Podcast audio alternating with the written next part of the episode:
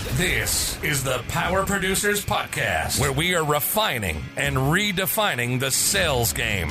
Rule number one is you have to believe in yourself. You're the only one who doesn't think you belong in this appointment. The prospect has already validated your existence by scheduling time with you.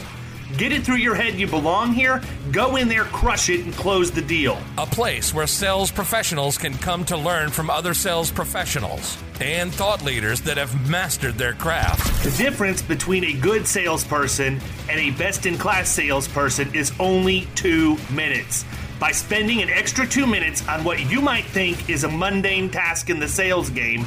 You separate yourselves from the pack, you grow your book of business, you close more deals, and you retain your accounts. As well as their peers who are still striving for perfection to achieve their why.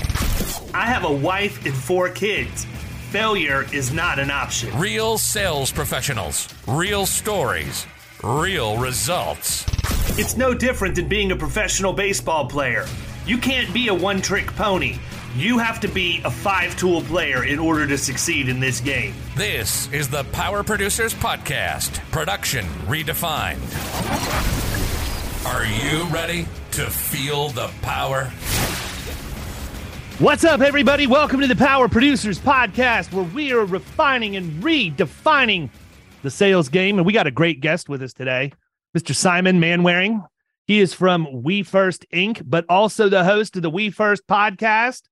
He has written two books, and we're going to get to that a little bit later, but he also has a course that we're going to be talking about. And I'm telling you that now because I've got a feeling the more that we get into this discussion, the more you're going to want to know about this guy.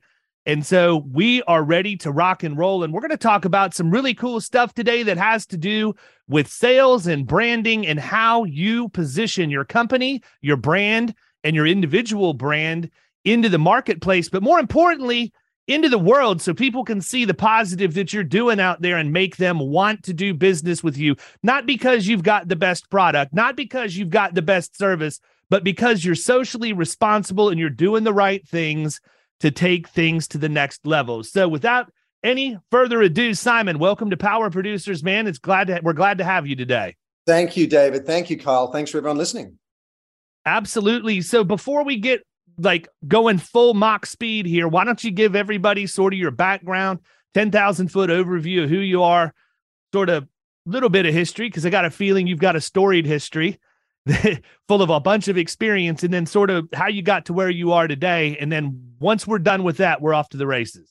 Fantastic. Thanks. You know, I'm Australian, as you can hear, and I, I worked in the advertising game as a copywriter and a creative director and a worldwide creative director in Australia, London, and then the US. So, you know, I worked for years on brands like Adidas, and then I worked on Nike for five years at their, their ad agency, Wieden and Kennedy. And then I was worldwide creative director for Motorola and launched the Razr phone back in the day. I mean, I'm that old that they're bringing it back. These flip phones are coming back. So I'm, I'm that old.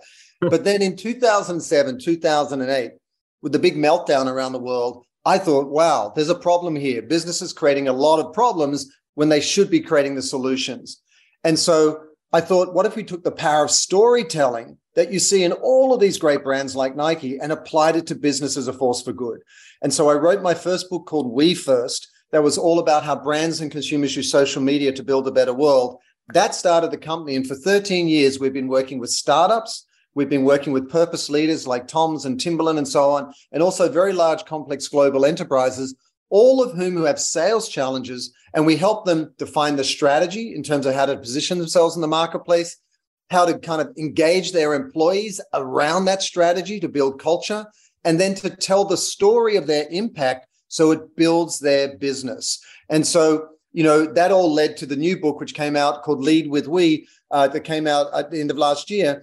And it's really focused on what I've learned over the last 13 years about how you drive growth through impact because of the world that we live in. And so we're deeply, deeply committed to driving sales and bottom line growth by actually having a positive impact that benefits everyone. That's awesome. So I got to tell you, man, you're this number one, you would probably be surprised.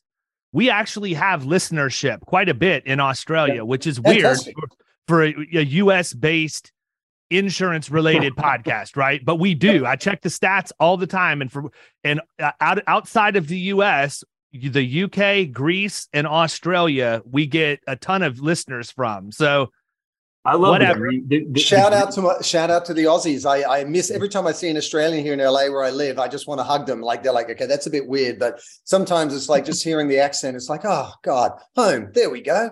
There we go. Yeah. So I and then the, the second piece to that is, and I'm sure Kyle will concur with me, one of my all-time favorite podcast guests that we've had was a guy it was a guy from Australia, Stuart Leo, and he's the CEO of a company called Waymaker. Oh, So I realize Australia is a big place. I'm not going to be so ignorant as to assume the two of you know each other, but I'm we- we expecting got- equal results from you, Simon. I'm just Oh, setting no. the table, man. This the guy, pressure, the pressure, David. But I got to say, everywhere you go in the world, there's one damn Aussie at every party. I don't know if you've ever noticed that. And there never, there's never allowed to be two. When there's two, you go, one of you's got to leave. But yeah, we're, there's one of us everywhere. Yeah. well, and I need to know who the guy is from, you know, who the Aussie is that is the YouTube multimillionaire from literally just narrating over top of nature documentaries and sports things Oh, uh, on YouTube. Oh my gosh, the guy's hilarious, man. I follow a dude on Instagram. Called, it, it- his his handle is just called Ozzy Man. Uh, That's I think- him. Yeah. Okay. That's him. He's got like a mullet. Yeah, I don't-. I- I don't. I've never really seen him. I just see like he goes into um, sports highlights, or he'll go into like a nature documentary, and he's like, "Oh crikey! Oh my god!" You know, Yeah. just I, I got to say, the Aussie accent, especially a real thick Aussie accent, is is just entertaining in its own right. And I go back, I get into Sydney Airport, and people are like, "Oh, mate, what's what's up with the accent?" Or you know, you're sounding American, and you know, they kind of want to knock me into shape. So yeah, I totally hear you, and uh, good for him. That's awesome. yeah. So listen, I'm at a point now, and I'm pretty vocal about this on the podcast, where I'm not really the old guard, but I'm also not the new generation coming into our industry. I'm the guy that's kind of stuck in between. I turned 50 this year, so I'm not mm-hmm. quite ready to retire, but I also have 20 years under my belt. Right. One of the issues that we have in our industry that I perceive, there's there's quite a few, but one of them is the fact that the old guard doesn't want to listen to the new guard, right? And so I end up being almost like a translator to some of my peer group. But what I mean by that is we tend to become established in our ways as we get older and we think that our way is the best because that's the way that it's always been done and a lot of the times you know people that are my age or a little bit older automatically have a predisposed bias against the younger generation because they think they grew up playing video games watching TikTok reels and you know just the same thing over and over again. When in reality I have truly been both amazed and impressed with listening to how some of these, I'm going to call them kids, even though they're young adults, but how some of these new generation people actually think and what they place value on versus what my generation or the generation before places value on. And what I mean by that is it's not like they're just wasting money on stupid things. It's not mm-hmm. like, you know, they're frivolous in what they're doing. It's where they place value. And so I'm very interested in hearing from you kind of what led you to go down this path with We First, because social engagement, both digital and in person, community based involvement in the marketing around those things are extremely powerful. And they're also things that are very much important to that new generation that's coming in behind me to backfill. So I think you're onto something with where you're at. I'm just interested. You and I are at least the same age. Mhm. I may have you by a couple years, but I'm interested in knowing what what was the trigger for you? Where did you what did you see that you you just thought, you know what? We need to go down this path because this is an important message, not just because it'll help grow revenue and bottom lines. It's an important message because it's socially responsible and it makes people feel good doing business with you and also doing the things these companies are doing. Yeah, I think it, it, it's a great point about the younger demographic. I mean, imagine, you know, we're in our 50s and we grew up in a world where you thought, hey, the, the planet has infinite resources, growth can go up and to the right endlessly without really thinking of the consequences. And what we discovered as we, in the middle of our careers, was hey, wait a second, that's not the case. You know, the planet can only cope with so much. And a lot of the things that we've been doing for decades finally came to that critical mass point and then we started to see carbon in the air chemicals in the soil plastics in the ocean you know extreme weather all of these things and you're like wait a second something's up The younger demographics, you know, millennials, Gen Z, and so on, they've literally grown up hearing from day one that their future is being compromised by all of these issues. So they didn't have that luxury of that moment where for decades we thought that was just going to keep going exponentially with no problems. And so they look at the world very differently and their, their values determine what they value. And so they look at every opportunity in their life as a way to make it uh, as a lever for change. What, what car do I drive? What's my diet? Where do I put my money? What stocks do I invest in? What company do I work for? All of these things say a lot about who they are and what they value. And what happened with me was with the global economic meltdown in 2008, I thought, this isn't right. Just from an Australian point of view, I thought, this isn't fair. Why are a few people doing disproportionately well and everyone was losing their homes and their, their mortgages and, and, you know, healthcare and all their hopes? And I just thought, look, there's got to be a better way of doing capitalism.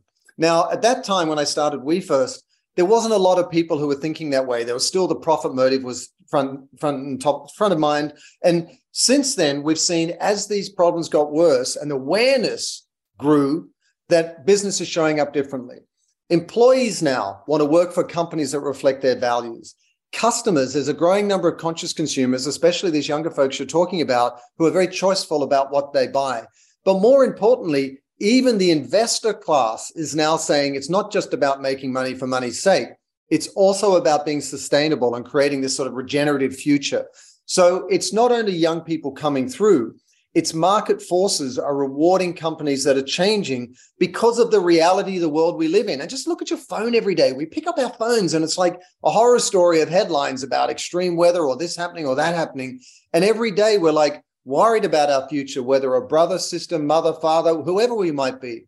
And so, as you think about your brand, your company, how you position yourself, what your sales teams say, it's not that we're sort of woke up and grew a conscience. It's just the reality of the world that we live in requires that brands have a positive impact. And you've got to tell that story. And that's what people are responding to. So, Kyle, I'm going to put you on the spot based on what he just said What's the first brand that comes to your mind that's doing that right now? Um, because I know what it is for me, and I'll spit it out if you need me to bail you out. But I, I, I figure you've got a good brand. I don't know that I need you to bail me out. You did mention one of the ones that does come to my mind, and that was Toms, because I mean, all the sustainable stuff, and there's so many, and, and you bring up a good point that everybody is kind of transitioning that way. And I'm trying to think of, of uh, I was actually trying to think of ones that are doing the opposite or that have yeah, like yeah. a negative stigma to them. And so it's funny that you asked me the opposite question than what I was thinking of. Well, yeah. Think, so if yeah. if I were to tell you who comes to mind for me immediately, the first one that I think of is Bombas, right? Mm-hmm. Bombas is doing things that are socially responsible. You buy a pair of socks, they donate a pair of socks.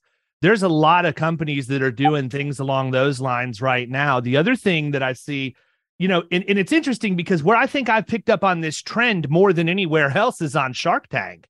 When you right. watch Shark Tank, look at how many people are coming in these days and giving a pitch that's not just about how much they can grow their company, but how much change are they making in the world, whether it's through using recycled products to formulate their product or creating their manufacturing or assembly operations over in an area of Africa that wouldn't otherwise have jobs. You see this all the time. I think that the US has issues because so many times we operate in a silo and I mm-hmm. know some of y'all are going to be throwing tomatoes at me. That's fine. Bring them out. I don't care. It's the truth. We focus on ourselves first, then we focus on everybody else. I'm not saying that's good, bad, or otherwise, but the world is a big place and it's got to be dealt with as if it's a big place, not just what's happening in our own backyard. You know, I, I agree, David. And I want to kind of speak to those who kind of can get defensive around this issue. The reality is, is that whether we're conscious of it or not, everything we buy has a supply chain that reaches all around the world. Maybe it's local, but a lot of the times it comes from overseas as well. And it's healthy to be self interested. It's healthy to want to make money and as much money as you can. But the, the, the, challenge we all face right now is that the way business is being done in a lot of cases is costing us things that are far more valuable than money, which is the environment, which is our future, which is our communities. And the reality is this business can't thrive in societies that fail. And so, if we've got to that point after decades of neglecting these issues, and we're going, wait a second, the, the oceans are really suffering, the climate is really suffering, and so on, it's just smart business to say, hey, we've got to stop making these bigger issues worse that are affecting us so that we as businesses can thrive within it. And that applies to all of us here in the US. It applies all around the world. And so it's not either or, it's both. Let's make sure that the whole can thrive, like the planet and the natural systems in which we live, so that business can thrive within it. And what's really interesting is there's an opportunity right now to drive your business growth by doing good. So I think there's a lot to be learned from the big brands from a marketing standpoint, right? I mean, certainly they have far more budget than the local independent insurance agency or even the region, regional insurance brokerage houses for that matter. Um, you know, even the people that we represent many times, like Progressive, for example. I mean, how many Liberty Mutual, how many people can immediately think of the things that are going on with these companies from an advertising standpoint? You know, but I think one of the problems that a lot of these brands have, whether it be the insurance carriers themselves or some of the service providers, the software as a service companies, that provide product or tools for us to use in our agencies there's a certain lack of humanization to their brands in my opinion it's yeah. not something that's very relatable right and so when you think about the insurance company the first thing that most people are going to come up with and, and i'm talking about the average person on the street not somebody in the industry i don't know the people in the industry probably think the same thing but it's hey, there's Mr. Big Insurance Company. They have all the money, and all they want to do is take more money from me and screw me over in the event that there's a claim, right? Sure. And so they have a lot of work to do to humanize their brand. But I think that one way they could do that is to follow the thought process that you're laying out and, and what you're sort of driving.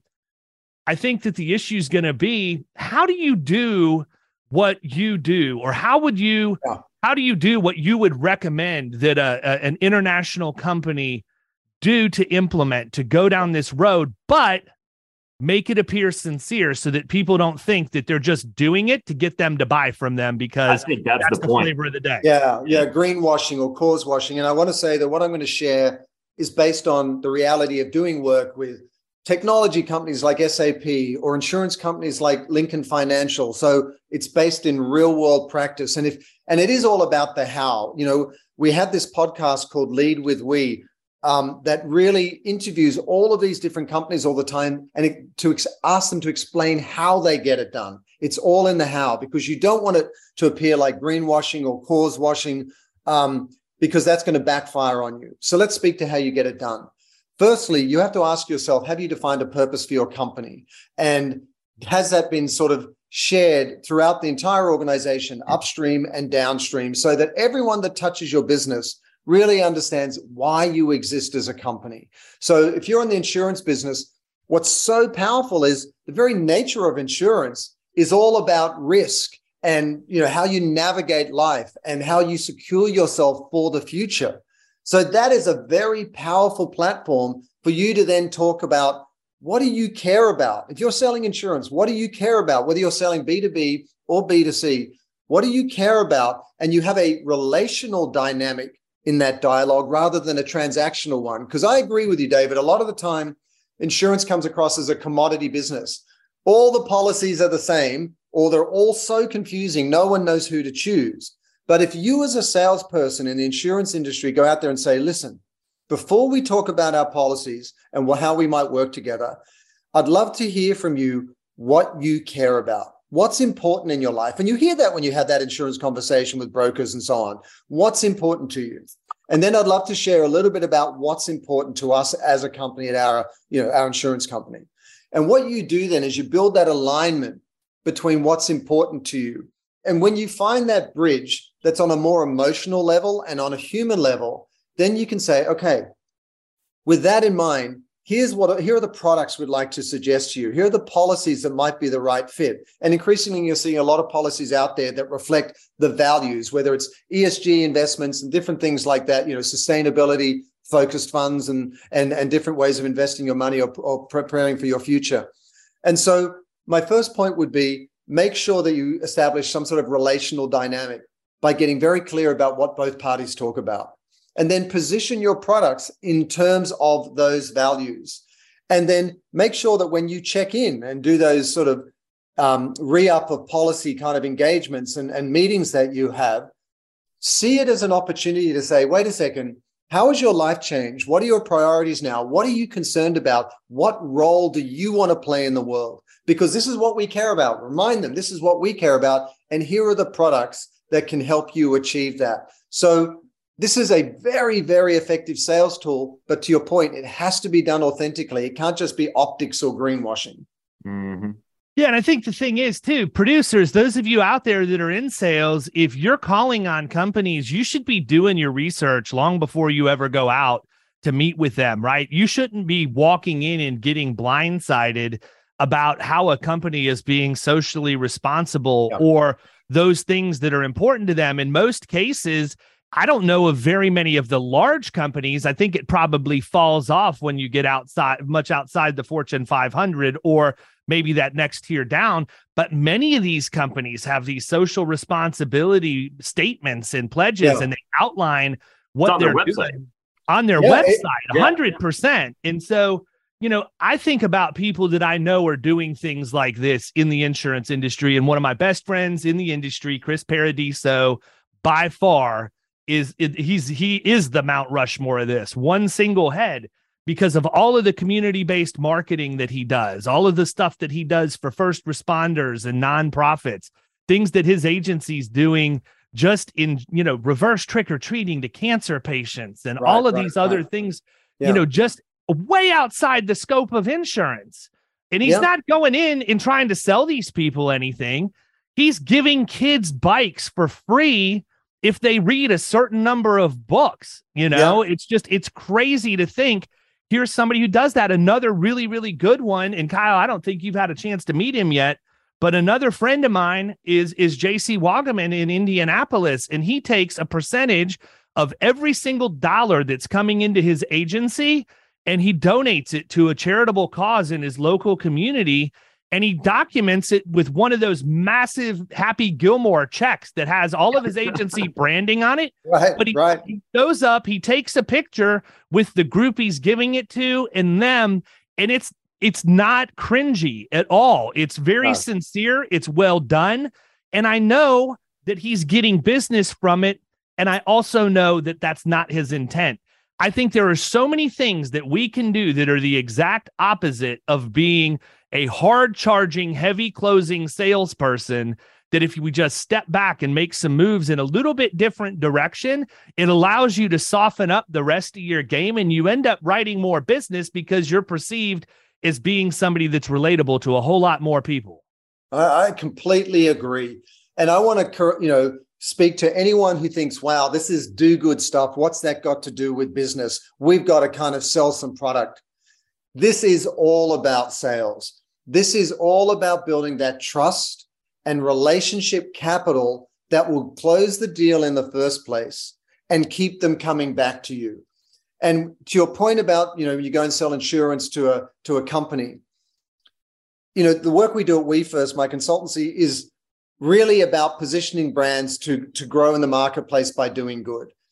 And so we've been a pitch doctor for the last dozen years for small and large brands who are trying to kind of get marketplace traction. And here's the biggest mistake we see companies go in in their pitch decks and the way they approach their materials and, and their dialogue with prospective customers and talk about themselves. They say, We are insurance company X. Here are the products we have. Here are the benefits. Here are the prices. How do you want to participate? Instead of, to your point, David, going, well, let me do some homework on this company and let's see what they stand for. And let's look at how they're showing up in the world. And then look, let's look at any press and seeing, you know, where some strengths are where some gaps might be, or maybe they're trying to reach different demographics or expand into different markets or regions.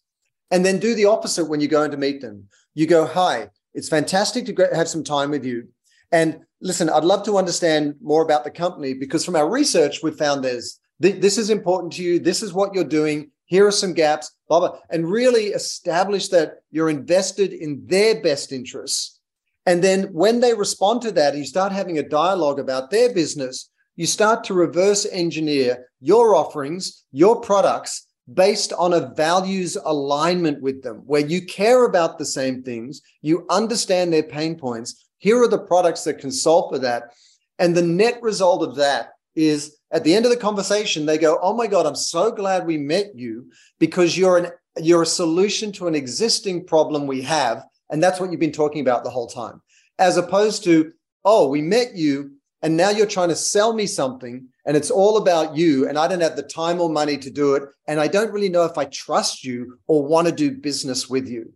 So it's really about sales and it's really about doing homework on the on the companies or the, the customers you're talking to and really understanding where their pain points are and reverse engineering out of that. You'll get a completely different result. You'll book a lot more business and they'll stay with you a lot longer because they like who you are and how you're showing up in the world. Here's the thing, man. I'm going to say two things here. Number one, we don't know how to listen, people. Most everybody yeah. out there, unless you practice, unless you read and, and learn things you can do to be better, we don't know how to listen. Too many people out there go into a sales appointment and they listen to respond. They don't listen to understand. True. And there's a big difference between the two. And here's the other thing. I again, Simon, I told you before we ever started recording, you and I are pretty much completely in alignment just based mm-hmm. off of the brief conversation we had. But I know there are producers out there who thinks this isn't important. I know there are producers out here who thinks this message doesn't apply to them. If you want to get hit between the eyes and see just exactly how bad you really are in a sales call, have somebody ride with you the next time you go out to a prospect to meet with them the first time and every time you say I in that meeting, have them put a hash mark on a legal pad. And at the end of the meeting, come out and see how many ticks are on there where you were selfish in your statement because you inserted I.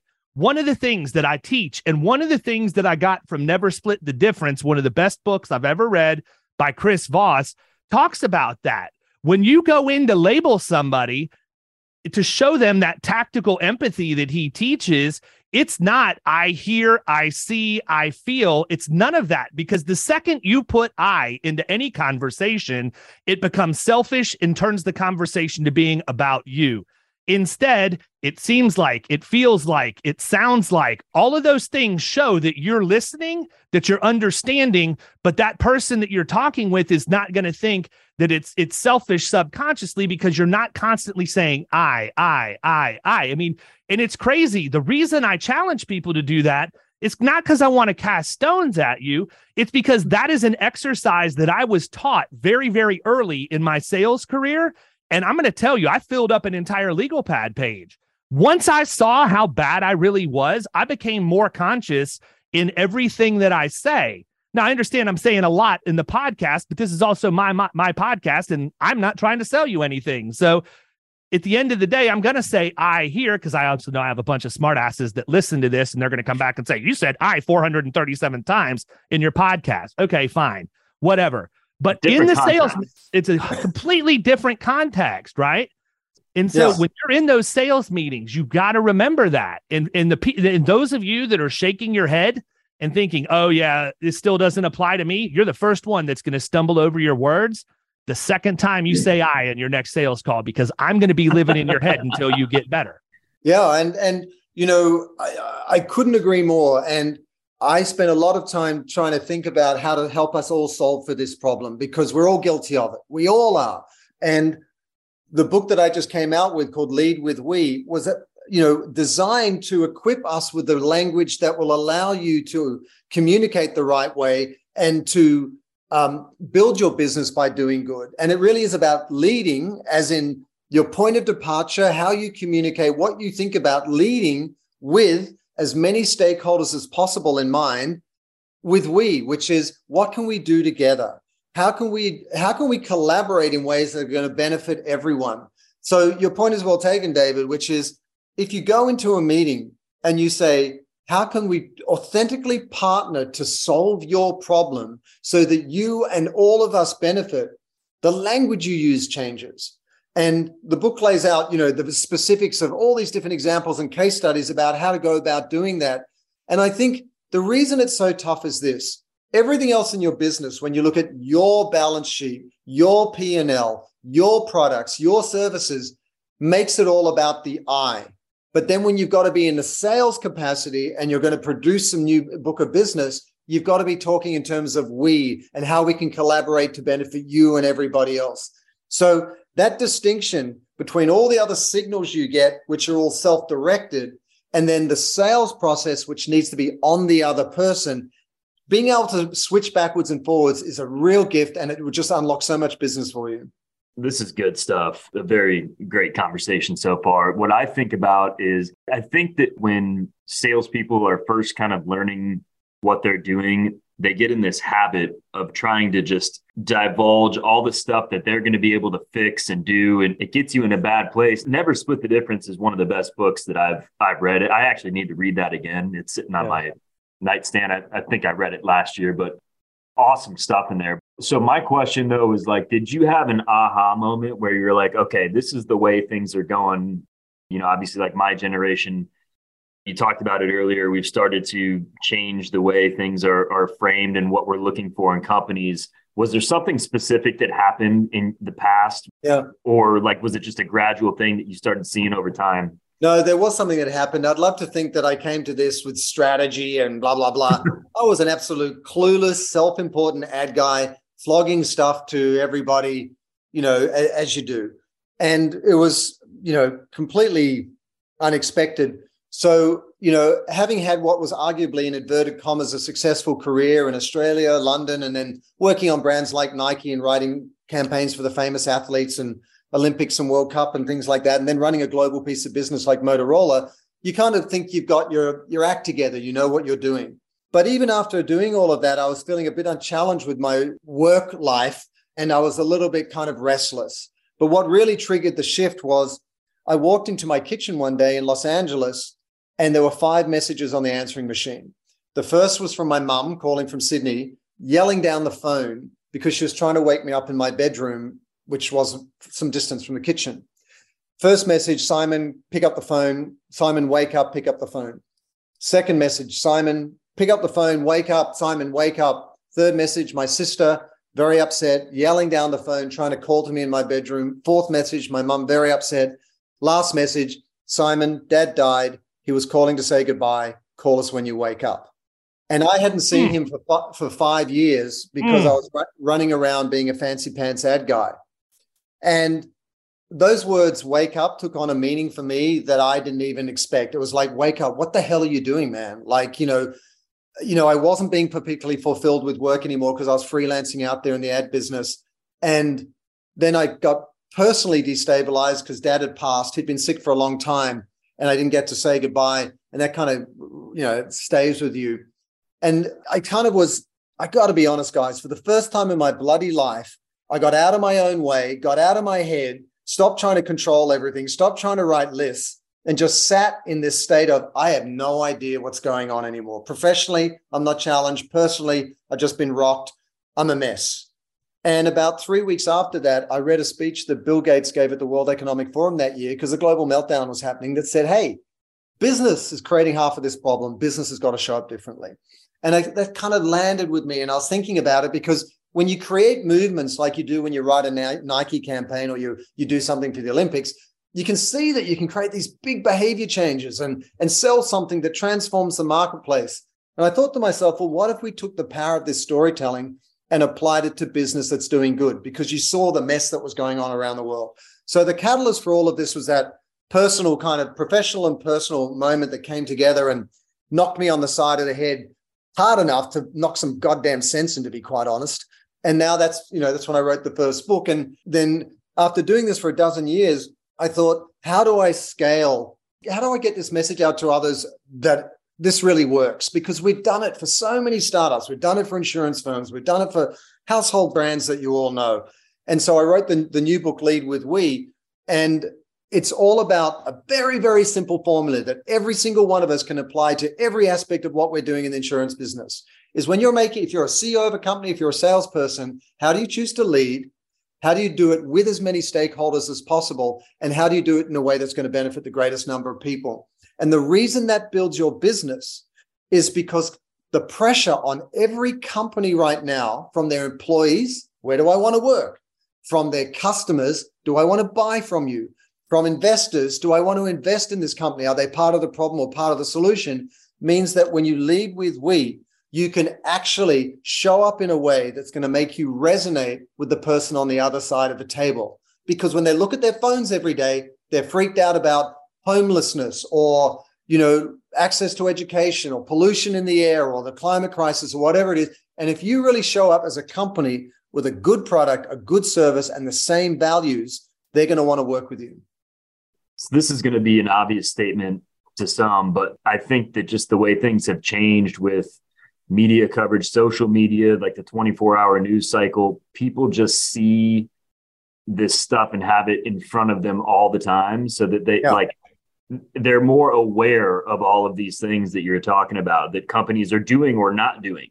Yeah. But much more so than when I was a kid, you know, um, growing up, like it, it was there, but it wasn't it's it's not as prevalent now and, and and not just as in your face all the time. So I think that's got a big a, a big part to do with it. Yeah, it, it does. I mean, I remember growing up in the 80s and 90s. It was like buy whatever you want, try and get as much as you can, damn the consequences, don't think about it. And you know, the winner takes all. And I think, you know, that was then and then there's now. And the world we live in is different. And if you are still thinking the same way as you did in the 2000s or 2010s, then you're just out of touch. Because the people you're talking to to build your business, who are going to work for your company, that are going to drive your sales, are people who are aware of the challenges we face. And so you need to kind of get very clear eyed about the reality of the world that you're living in. And if you kind of dig your heels in, like David was saying, and saying, listen, don't tell me about sales, this is the way it's always been done. And I know how to sell, and I'm the top salesman, and, and I got this dialed in. You're coming from a very self directed place. You've got a mindset that isn't as in touch as it should be to where the world is going. And what you're, how you're hurting yourself is this you are failing to tap in to the full toolbox of market forces that are out there. And that toolbox includes yes, you've got to have a great product or service through the lens of insurance, but you also need to build relationship with your customers, whether it's a company or an individual, on the strength of what you both care about. And the more you lead with that, the more you can build that trust and the more you're given opportunity to talk about your products and services. Because I tell you, I've got insurance. We've all got insurance. At the end of the day, I go, do I want to work with these people? Do I like these people? Now that I have to re up my insurance, am I going to stay with these people? And if you don't tell me who you are and what you care about and how that aligns with what I care about, I might as well go somewhere else because they've got the same product for five bucks less, you know? Mm-hmm. Yeah. So here's the thing, people. Everybody hearing this, I don't want you to be confused and think this is something that you need to insert into your sales process. This is not a sales process topic that we're talking about, even though your sales process will benefit from it this is something that needs to be ingrained in the culture of your operation you know and again if you're looking at this thinking well i can i can do this this and this to highlight what we're doing so more people will buy from me you're only halfway there you're still yeah. thinking from a very selfish lens this is something that needs to start at the top of any organization and it needs to be adopted by everybody on the org chart from the top all the way to the bottom so that the messaging is consistent across the board. I talk a lot about the times when I ran grocery stores, and you know, I learned a ton from that. I think it helps me a lot today, even though there's no real direct, you know, correlation between the two. But one of the greatest compliments that I ever got running a store was when the guy that ran the entire division of 300 and some stores came into mine unannounced and walked up to the bag boy at the end of register 10 and said, I just have a quick question for you. What's the sales goal for your for your store this week? And my bag boy knew it because we talked about it because it was cultural, right? Same thing held true with all of the things we did in the community. My team always knew where we were investing time, money, donating food and things. And I made sure that that message was 100% consistent across the entire operation. It was actually easier for me to do that in that situation than what I've been doing with literally, you know, less than 20 employees, right? Yeah. I haven't made it a priority. I needed to hear this today because there are things that when we started Florida Risk Partners six years ago, they were in place right along this thinking, not in an in your face way, not in a self serving way, but we wanted to bring awareness to different causes every single week. And it takes work to do that, man. You can't just say, hey, all of a sudden, here's what we're going to do, and then expect everybody to do it. It has to be, it has to start at the top, it has to be implemented at the top. The top has to be consistent in, in adopting and performing to their own expectations first. And then when your organization sees that you're doing that, they're going to realize some of them are going to jump on right out of the box because this yeah. is equally as important to them. But yeah. you're going to have those other people that are like, eh, we'll see how long he sticks with it. We'll see, we'll see how long he goes before he gives up. And then we won't even start because this is probably only going to last at the most, you know, 60 days, right? right. You've got to push through that. If this is something that's truly important to you, not just because you can increase sales, not just because you can increase profitability, but because it's part of your core values and your belief structure, fight through it and stick to it. Even if you get pushback in your organization, show them by example. Don't just demand they do it and not adopt yourself. I could not agree more, David. Thank you for saying that because, you know, it's not just something you plug in like, oh, this is the latest trick to play in terms of sales. If you don't do it with integrity, it's going to backfire on you. So the work that we do at We First with companies large and small is that you define your purpose, like why your insurance company exists, because otherwise you're going to get lost in the noise of all the other insurance companies out there. Why does your company exist? And to do that, you answer questions like, what are you the only of? When are you at your when you're at your best, what are you doing? What is your enemy within the industry? Like what do you exist to solve for? It might be inefficiency, it might be whatever. Then you look at pulling that through the culture. So we do a lot of training and tools to make sure everyone, all the way through to the sales teams, understand how to speak to that. So it really animates their daily role. They're like, I like working here. I like what we stand for. And I can speak with confidence to that to drive our business. And then we do this sort of impact storytelling. So when a company does have a positive impact out there, how do you share that story um, whether it's through client stories or whatever, in ways that actually add value to the business. And this sort of stuff is only going to get more important because people want to buy from, invest in, and work for companies that are doing good. So, you know, there's a bit of discovery involved. You do the purpose definition, you then pull that through the culture, through training and tools, and then you equip the sales teams to go out there and, and, and share the story of your impact. Yeah, and I do. I, I don't think that it's it's a faux pas to discuss this in the sales process, right? I mean, I don't think that there's anything wrong with if I'm walking through the buyer's journey and I get to whether it be a slide or it's something in a presentation and say, hey, you know, one of the things that's really important for us is to have partners who also value giving back, right? And here are some of the things we've been able to accomplish over the course of the last several years by taking a percentage of whatever revenues derived and making sure we allocate that not just to what's important to us, but the causes that are also important to our community at large and the clients that are on board. I mean, yeah. salespeople, there's nothing more powerful than finding out those causes that are important to your clients and then doing something with them around that. I've done everything from wash cars on a Saturday to work golf tournaments to raise money for cancer, not because I was getting paid, but because that's something my client was doing. And I wanted to show them that I supported them and our belief structures were aligned. And it wasn't a big deal for me to go out and do that and give up time because I would be giving that time up regardless. What better way than in, and I'm going to tie this together, I have a feeling with what I'm about to say but what better way than instead of me just doing my own thing and my clients doing their own thing that we end up doing those things together? Yeah. And oh, I mean, it's not rocket science. You become deeper in terms of your connection to each other. You show that you care about the same things. And to be quite honest to everybody listening, it's one thing to put your professional hat on all the time and be in a sales capacity and drive revenue and business. It's another to create alignment between who you are as a person, what you give a damn about, and to really align that with how you show up in your working world. And when you get that alignment between who you are and what you do, life becomes a lot better because you're just there's integrity who you are. And that really comes across in how you speak, you know, how you your sales pitch and how people experience you. And that only helps your business. I agree 100%. Yep. I think we've beat this thing to death at this point. So it's probably a good time for us to go ahead and start wrapping up. Before we do, I want to make sure that everybody out there knows we're serious about this. You will see it in our own messaging here at Florida Risk. We'll figure out what we're going to do from the podcast perspective because we certainly have a large enough audience that we can drive some major change.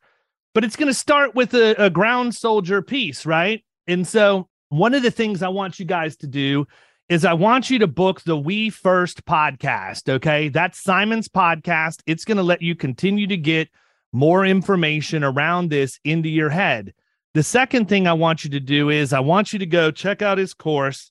And that's, or lead with me. I'm sorry. Lead with me is, or lead sorry, with lead we. with we. Yeah. It's, it's at leadwithwecourse.com, leadwithwecourse.com. And the podcast is Lead With We and it's on Apple, Google, and Spotify. And what you're going to hear in that podcast is companies just like yours explaining how they apply this to their business and how it's delivering our ROI to their bottom line. So Lead with We is the podcast, and then um, leadwithwecourse.com.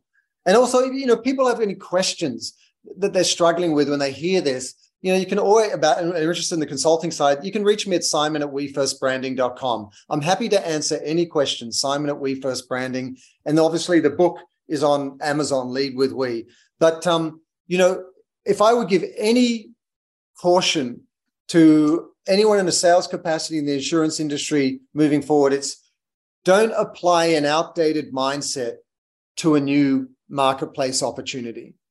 And Lead with We is all about serving your bottom line, but doing it in a way that's going to have a positive impact because that's what the world is looking for. That's what your customers, your employees, investors, partners are looking for. So, and it, and if you if you'd like to know, hear it from other people's voices, do listen to Lead with We, the podcast, because you'll hear it from everyone from the CEO of you know major corporations through to startups. Awesome. So, people, here's how we're going to wrap up. For the first 12 people that reach out to me, listen very carefully because some of y'all don't get books because you don't follow directions. David at killingcommercial.com. David at killingcommercial.com. Subject line lead with we, and I will send you a free copy of Simon's book. Please, for the love, make sure that you give me your name and your address. I can't tell you the number of people who send me an email with the subject line and no, nowhere to send the book. And I've got to go back and ask them. So please help me out, people. I'm trying to get good information into your hands. I just need you to do not even half the work. Just give me like 25% effort. Lead with we in the subject line, name and address, david at killingcommercial.com. Simon, awesome podcast, man. Yeah, Great subject stuff, matter. Man.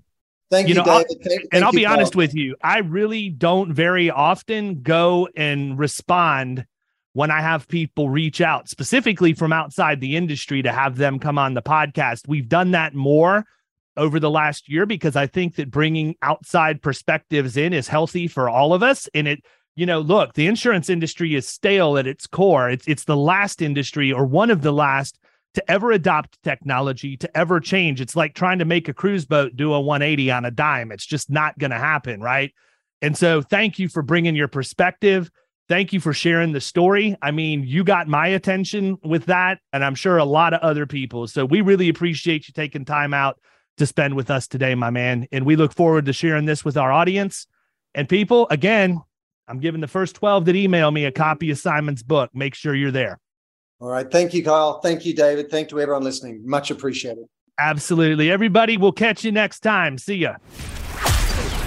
You've been listening to the Power Producers Podcast.